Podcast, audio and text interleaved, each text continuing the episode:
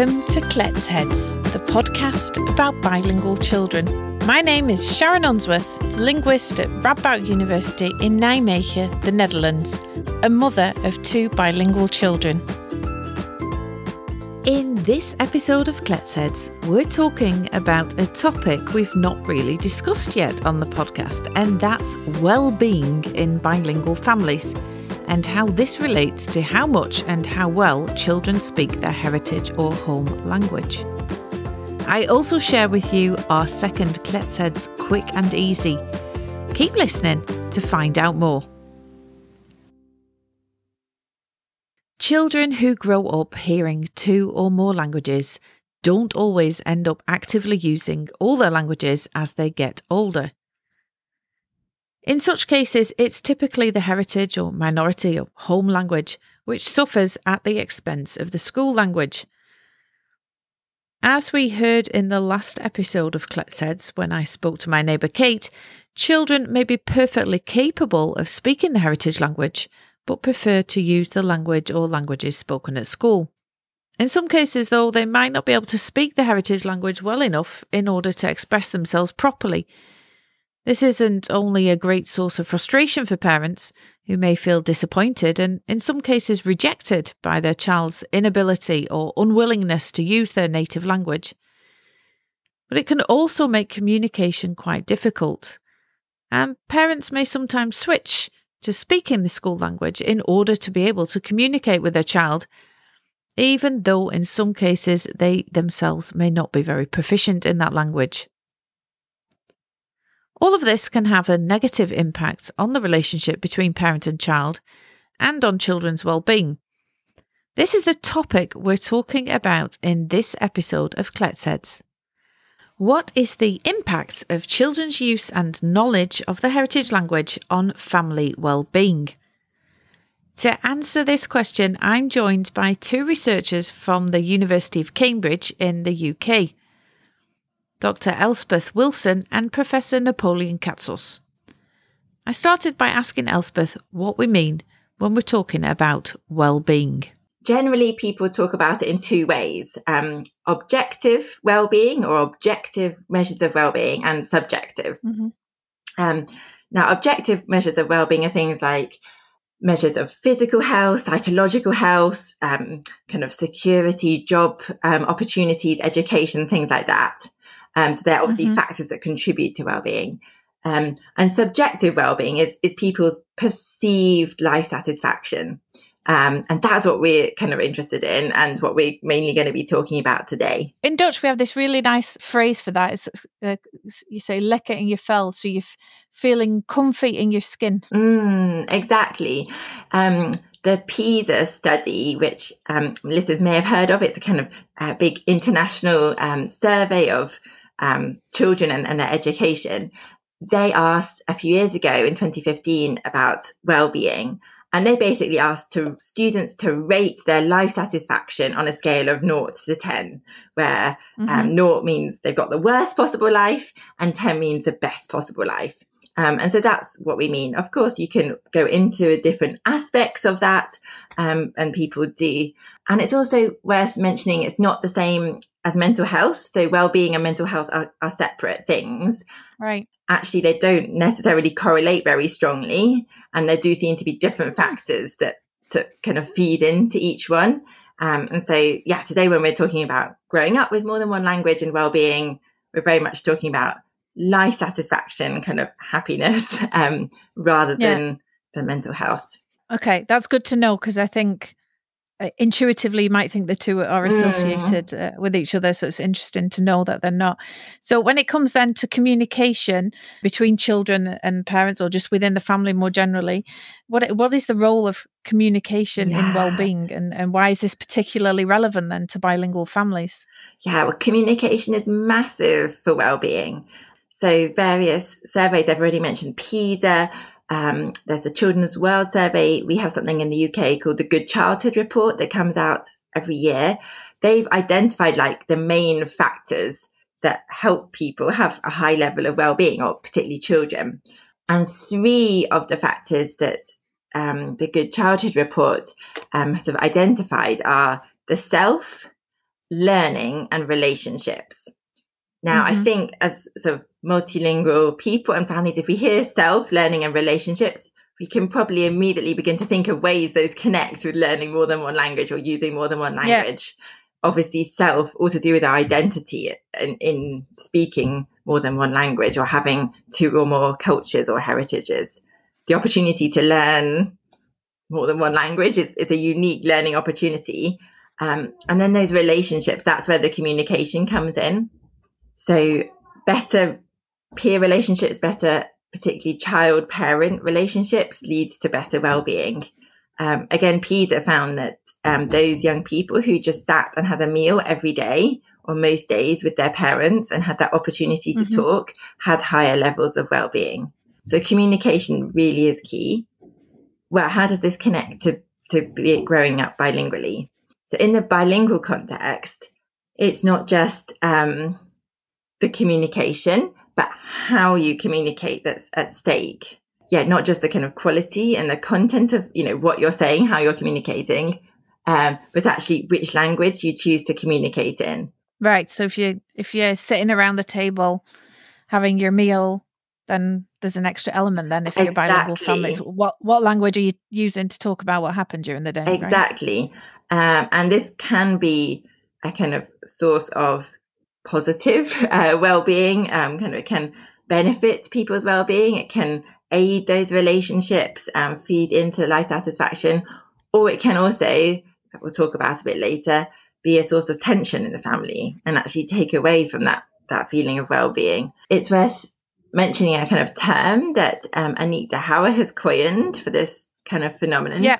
She um, talks about harmonious bilingualism basically what she means by that is the experience of well-being in a language contact situation when children are growing up learning more than one language. Um, but harmonious bilingualism kind of encapsulates that idea um, that how you use language um, can positively um, feed into your well-being. Yeah, yeah, okay. So we can definitely see then, and I'm sure listeners will recognise that the, there's going to be some potential role for the languages that that you and your child use uh, when it comes to your your child's well-being and the relationship that you have with your child. Um, I mentioned in the introduction just then that when children's proficiency in the in the minority or heritage language when that remains limited and they, and they essentially switch to the school language which we know many children do um, that this can have a negative effect on the relationship with their children. Is that actually right? What what does the research available on that topic say, uh, Napoleon? What effects do we see? Yeah, um, we did a scoping review with this question uh, in in the back of our of my of our mind. Um, the review was done by a number of uh, researchers: Lisa Maria Muller, Katie Howard, Jenny Gibson, Elspeth, um, and I. Uh, looked at the research that has been done up to 2020, and we yeah. found 17 studies that had looked at the relationship between language using bilingual families and the family's well-being. Now, out of these 17 studies, 10 of them were concerned with the bilingual families in the USA, uh, and mm-hmm. the rest took place in countries such as Australia, Israel, Finland, and the UK. So, to be honest, relatively speaking, given how much attention bilingualism has attracted as a field, one can see that there isn't a great volume of research on the topic yet. Uh, and also, the mm-hmm. majority mm-hmm. of this research is on very much on Western context. Yeah. Um, but, you know, given these limitations, still, there were some very clear and very robust findings. Uh, maintaining the minority language and learning the society's dominant language together are positively associated with good family relationships and with child well-being. And specifically as regards the children's knowledge of the minority language, higher proficiency in it is associated with improved family cohesion, with less emotional stress in children and parents, and with psychosocial um, balance and, and harmony. Can I just ask you what yeah. what does psychosocial balance and harmony mean? What do we mean by that? Psychosocial means less experience of negative emotions and better mm-hmm. interpersonal relations. Now, I have to say, you know, there's a lot of heterogeneity in this research. Different studies use different ways of measuring what is well-being. Some focused more on the emotional aspect of it. Some uh, focused more on the interpersonal relations. So we are using these terms quite broadly, Sharon, to be honest. Uh, yeah. But let me give you a specific example, right? Because you know this um, uh, gives you a sense of uh, the, the findings out there. Uh, Tseng and Fuligni studied 620 children and adolescents with an East Asian, Filipino, or Latin American background living in the USA. So all of them are in the same kind of context, uh, speaking broadly, the USA, but they come from very different um, uh, backgrounds.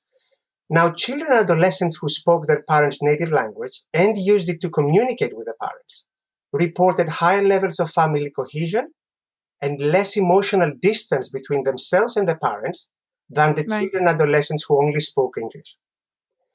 Uh, and those who spoke in different languages with the parents, so the, the cases where the children would speak in English and the parents would speak in the minority language, they reported less cohesion and actually also less discussion, less quantity of discussion with the parents than the peers who spoke the same language with the parents. So we've got these positive associations between knowing and using the minority language and family relationships. And something that comes out from this study and the other ones we've looked at, that these positive relations exist regardless of the family's ethnic and demographic backgrounds. These relations seem to be general across all kinds of bilingual experience.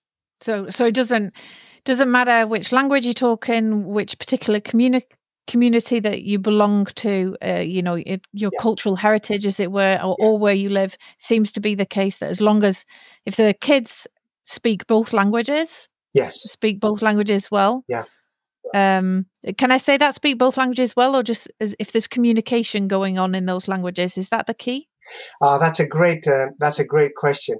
Um, can I just say one more thing? I'll, I'll come right to this, Sharon. But I want to say, yeah we, we, we can't yet sort of like say which what is causing what you know what is driving right. this relationship right because we've just sort of said that the report clearly shows that maintaining the and using the minority language is associated with better relations between the family and right. associated with feelings of mutual respect among family members less tension less stress but it could be that maintaining the family language leads to better relations with the family but it could also be that families with better interpersonal relations foster the right kind of environment for the children to maintain the family language. Right, uh, right. And frankly, Sharon, though I don't have the evidence, it could be a bit of both, really. Yeah, yeah. So that's that's something that we simply don't know from the research uh, uh, right right yeah, now. So yeah. there's plenty of scope for for more research. Yeah. I was wondering as well, is it is it you know is it really about the heritage language? The kids using the heritage language, or is it just about the fact that they need to have a language that the parents and children speak equally well, and so they can have the yeah. have a good relationship? Yeah, yeah, uh, Sharon, that, that's that's a great question, um, and both can be important. And and I'll, I'll, on the one hand, having a common language, whichever that language is, is definitely key because that enables meaningful communications and interactions of the sort that Elspeth talked that lead to well-being. Right. But on top of that, for many families, it has particular value if the children can speak the minority language well. And of course, this has also got wider implications for um, well-being because the minority language specifically opens up the communications with the extended family and with understanding yeah. cultural heritage, etc. You know, having acknowledged that for some families, it's really important to use the minority language at home. Something that I'd like to say is that sometimes uh, being flexible flexibly using the minority language and the dominant language in different conversations is a great way forward. Uh, now, something that I find fascinating is that there's even evidence in research that depending on the topic that is being discussed, it may be better to use a different language for different kinds of discussions within the family. So, uh, Chen and colleagues report that some bilingual parents use different languages with the children when discussing uh, uh, uh issues related to emotion. And for uh-huh. emotionally loaded topics, using the society's dominant language may lead to more open discussions of sensitive and contentious issues. And this is because the researchers hypothesize the society's dominant language is less emotionally loaded for the parents compared to the first language. So we know by from research into emotion that the first language is really, really important because this is the language through which you conceptualize and you experience the emotions in the early years. But having a very emotionally loaded and difficult conversation in the other language, in the society dominance language, might actually lead to more open discussions. Hmm, so that's really interesting. I find this, yeah, a fascinating insight because it suggests that you could be flexible about which language to use um, in the family. Yeah, yeah, yeah, and I think it's also I, I think many parents appreciate, and I know I, I, I do too, this idea that the there aren't these hard and fast rules necessarily, right? So there there are these guidelines, and sometimes you do indeed need to be flexible. Um, what about uh, do do we know then? So going back to the relationship between um, children's language use and uh, particularly of the heritage language and their relationship with their parents and their well-being more generally. Is it is it really the use of the language or is it the ability to be able to speak it their proficiency? Yeah. do we know if there's a difference between the two? Yeah. because you know people yeah. kids can they know how to use it but they just don't. Yes. Yeah. Yeah that's a great question sharon and um, it's not easy to tell from the current research that we reviewed um, which is the most important factor here. Right um, yeah. There is one interesting study by Owen Fuligni um, we, who, who, who found that uh, it wasn't so much the active use of a home language, but rather the children's knowledge of it.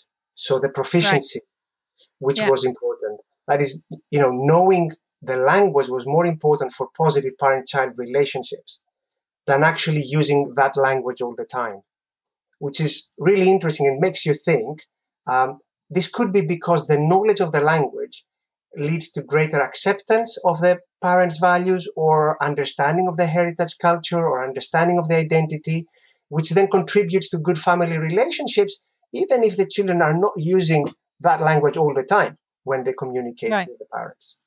Yeah.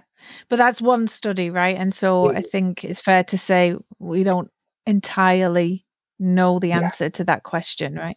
And Absolutely. and what about the child's age then? Does that matter? Because I know quite a few of the studies are with younger kids, but there are also a few with adolescents, which we know is uh, kids are developing in many different ways, and that can be times where they do or don't feel so happy or not about themselves. Elspeth, do we know anything about that? Yeah, age is a really important factor, of course, and the family language policy. So um, what you do with your languages in your family and why is a dynamic thing. It changes yeah. over time. Um, and one obvious factor I know you've talked about on this podcast before is you starting nursery or starting school and suddenly um, the children using the society language or the school language much more, um, forming those important peer relationships with friends. So yeah, age really feeds into how languages are being used. And then, you know, we assume what effect this is having in the family in terms of those relationships, in terms of the well-being. Last year, actually, we did um, a study during lockdown, mm. um, the, the, first phase of the pandemic, um, when everyone was really staying at home, um, you know, homeschooling, homeworking, etc. Um, so this study was led by um, Ludovica yeah. Serratrice at the University of Reading, um, along with colleagues from various universities across uh, UK and Ireland. We found generally that actually well-being associated with, with home language use was, was generally quite high and tension was generally quite low um, in, in the families that responded.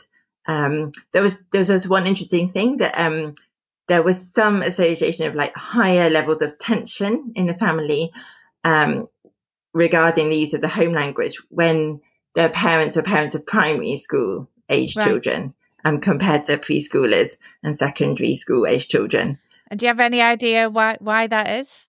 I would think you know, that is a really key age where you know your language identity is being um, kind of formed, um, and where children are having to use the school language, you know, kind of full time for the first yeah. time.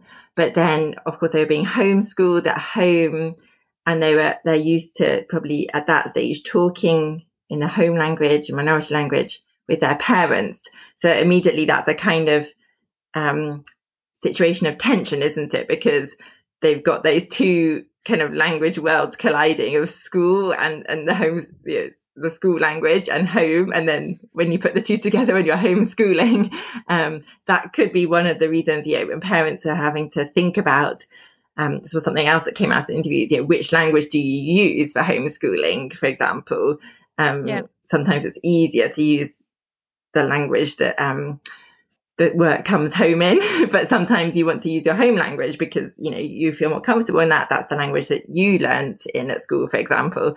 Um, so this was a kind of big new thing that families were having to negotiate. And i guess how well they did that would have then fed into you know how they were able to kind of flourish yeah. as a multilingual family during that time. Yeah. We still have plans for a special episode where we discuss research on the impact of the lockdown on bilingual families, including the project Elspeth just mentioned. So you should hear more about that soon. We're going to leave Elspeth and Napoleon now for our second Kletsheads Quick and Easy, a concrete tip that you can put to use straight away to make a success of the bilingualism in your family, class, or clinic. Kletsheads quick and easy. In Kletsheads, we talk a lot about how important it is for children to have as rich a language exposure as possible.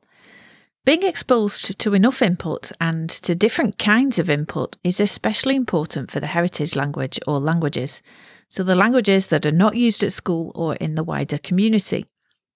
It's also important that children find themselves in situations where they have to use their heritage language if you want them to become active users of that language. This can sometimes be tricky if you, as a parent, also understand the majority language in the country where you live. The Kletsheads Quick and Easy this time, then, is for parents, and it's to find one new source of language input in the heritage language. Maybe you know another family in the neighbourhood who speaks the same language. Get in touch with them and arrange a play date.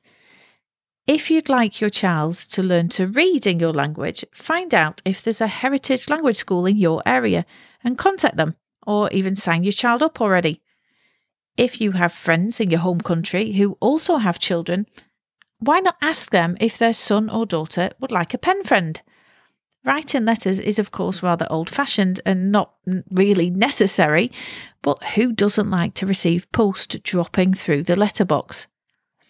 You can see if your local library has any books in your language, or if you want to read to your child, look for picture books where you can tell the story yourself in any language. Or find out if there are podcasts for children in your language. In short, the Kletsheads quick and easy for this episode is to do one thing to find a new source of input in the language that your child needs most. Kletsheads quick and easy. So the, the language that you choose to use as a child or, or as an adult for that matter can can also say something about how comfortable you feel with the culture associated with that language, right? Whether you identify with the speakers of that language and parents raising their children bilingually especially i think in a context where there's a predominant language and culture often comment on how, how their children are more american than they are korean or more dutch than they are turkish or more french than they are moroccan right? And so for some parents that's that's just the way it is and they're fine with it. But for others it's it can be a real source of tension and frustration. So we often call this acculturation right? So that you become and you know you become part of of the dominant culture. Can these differences between parents and children can they impact on their well-being as do we see that? And is it related to language use? Yes definitely. Um exactly as you say acculturation is this um, kind of process the extent to which someone identifies with the majority culture, the society culture. Um, and um, when you think about acculturation, obviously the language you use and your kind of identity connected to that language um, played a massive part. So it's very much connected to what we've been talking about already, especially you know what Nap was uh, talking about earlier. Um, so as you might expect by now, it does seem that um, acculturation and language use and language knowledge pattern together and, and feed into well-being. So I'll just give you a kind of another example of that really. So a study, a couple of studies by Choi and colleagues. Um, again, this is in the US. And they looked at um, Korean American teenagers. Mm-hmm. Um, and they found that a positive attitude towards the home culture or the minority culture, so the Korean culture in that case, um, was associated with enhanced well-being. So there you've got the kind of not just positive attitudes towards the language and use of language, but actually you know, towards the culture um, led to enhanced well-being as well. But um, I thought that was really interesting in that study was the fact that where parents were actually more active in teaching about the home right. culture, so maybe just like talking about Korean cultural values or going to a community school, um, the young people's English proficiency was actually better as well. Um, and again, this is just association. It's not causal, of course. There could be all sorts of reasons for this, but it, it does seem to suggest that, you know, passing on that cultural heritage is not necessarily at the expense of learning the society's language, the school language and its culture. Like the two things can go together and actually, you know, can help each other as the child grows. Right. Um, so it doesn't have to be one or, or the other. You don't have to be American or Korean or Dutch or Turkish or, or whatever. That It, it's perfectly possible to grow up feeling as though you're both. I'm hoping we'll have a separate episode on identity at, at some point. What what what should parents take away from our discussion today? So what what concrete tips do you have for them when it comes to ensuring their child's well-being as they grow up bilingually? Looking at the yeah. bigger picture, we, we we know that well-being in the family is related to relationships within the family members, to communication. Um, and this is something we can all work on. There's always scope for improving for um, uh, and and for you know uh, uh, and helping improve well-being is not something that's set in stone once and uh, uh, you can't work on it. We've seen how um, you know having a common language that every member of the family can use to communicate is important. We've seen that children having at least some proficiency in the minority language is related to better communication, better relationships, respect, acceptance, less tensions. So you know we're given ways forward for uh, you know having yeah. a better quality uh, of life. Uh, overall, I'd say the main message to to to parents, um, to, to to myself, uh, that I take out of the review, and many others might want to take, is to to talk about talking, to to communicate in the family about how each member feels, about the languages that they have, and how they use them. Um, and we should really be mindful of that. That you know having a family language policy isn't something that happens necessarily by itself. Um, mm. It really talks, it takes um, some effort and some conscious attempt to communicate and discuss. And then, you know, once you set a, a certain, you have your expectations and they're mutually shared, one needs to review them uh, regularly and to be uh, realistic.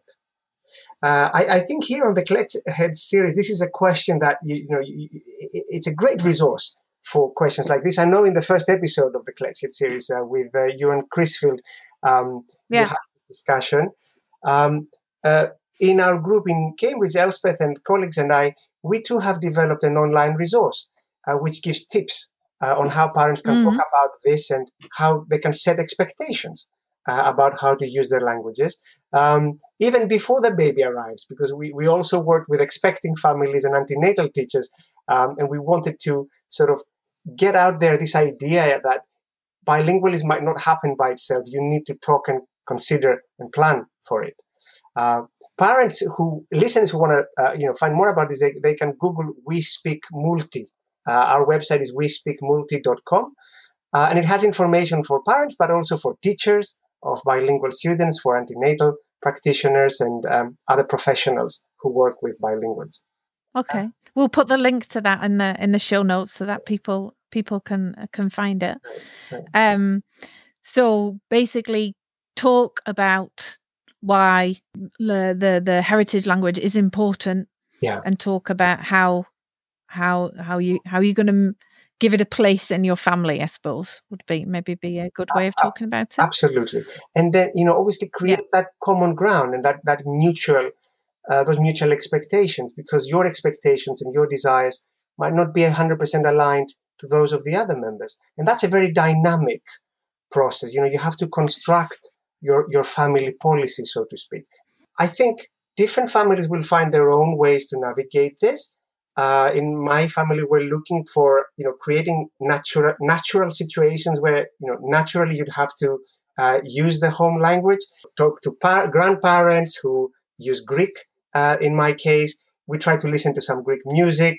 Um, if we can find a movie that the kids like, um, uh, uh we can we can put it on um, uh, through different media. Can ac- actually get you the, the movie in um, in Greek. You know, we use Greek in a way that's not imposing and, and doesn't feel very very school like. We also, I mean, we also have a weekly fight when it comes to actually doing a little bit of um, formal education in Greek, and that's something that you know my wife and I really want to monitor. We, we, we, we can see how it could become too pushy for our for for our nine year old. Um, and and we, we just need to monitor it and make sure that you know we, we, we don't lose completely the fun of um of Yeah. because we wouldn't Yeah. want to do we wouldn't want to get at Yeah. that point. But that's, you know, in a sense, it's also like many other things, right? You know, practicing your piano or going to football. You know, there all there's always that fine line as a parent between pushing enough because you know you just have to learn, you need to practice and do stuff, but not doing it so much that uh, the kids don't like it anymore. But I guess there's also that extra dimension when it comes to your own cultural heritage that you don't have when it's playing the piano or or football.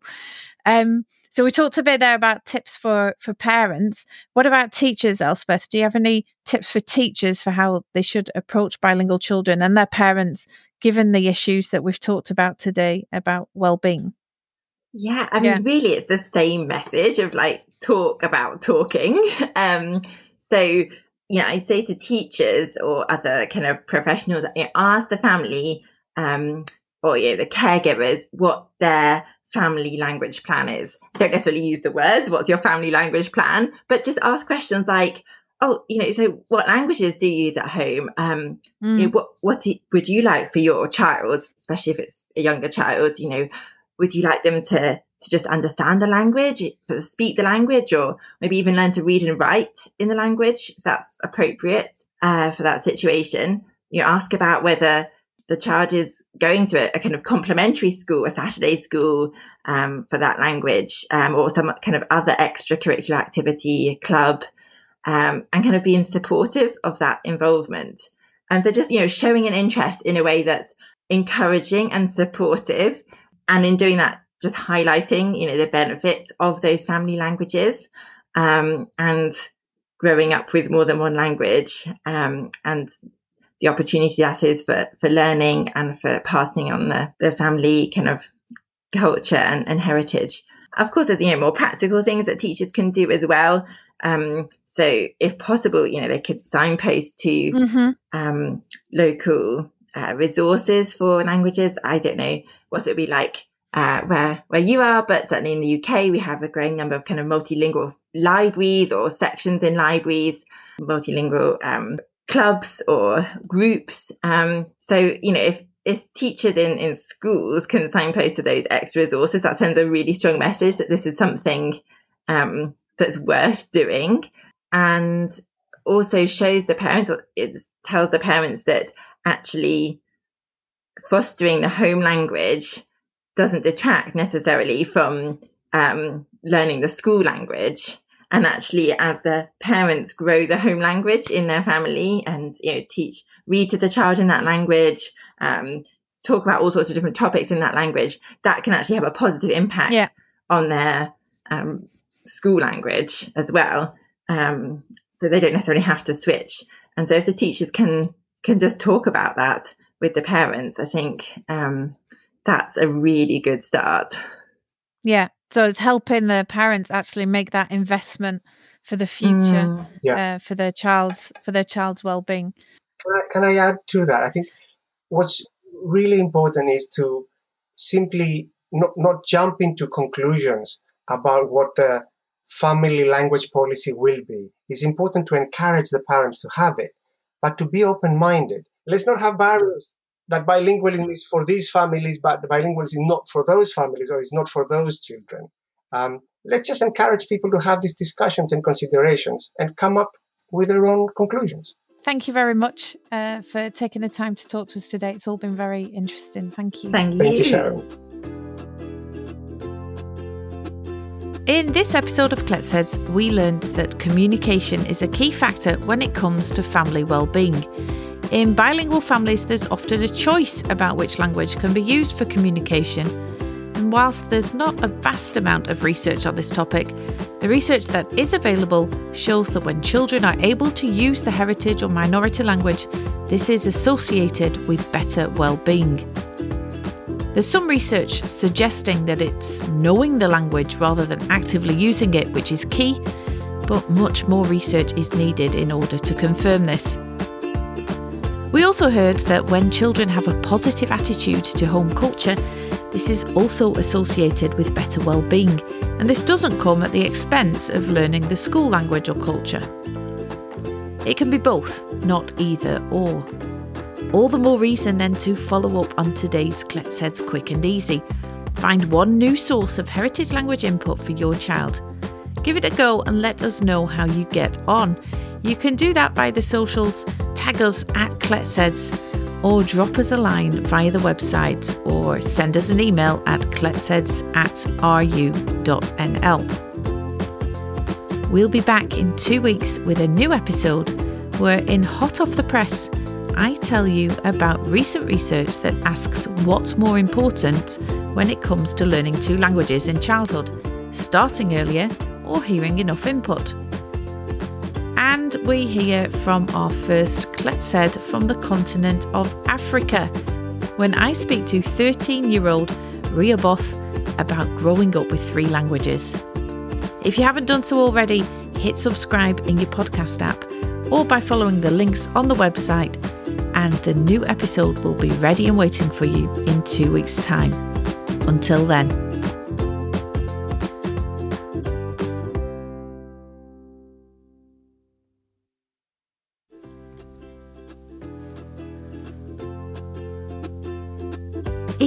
To know more about Kletsheads, go to our website at kletsheadspodcast.org.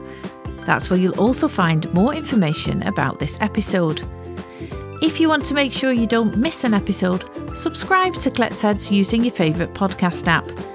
If you know someone else who might enjoy the podcast, then I'd really appreciate it if you would share it with them. You can do this via the website or in your podcast app. And if you're on social media, we'd love it if you followed us. Our handle is at Kletsheads.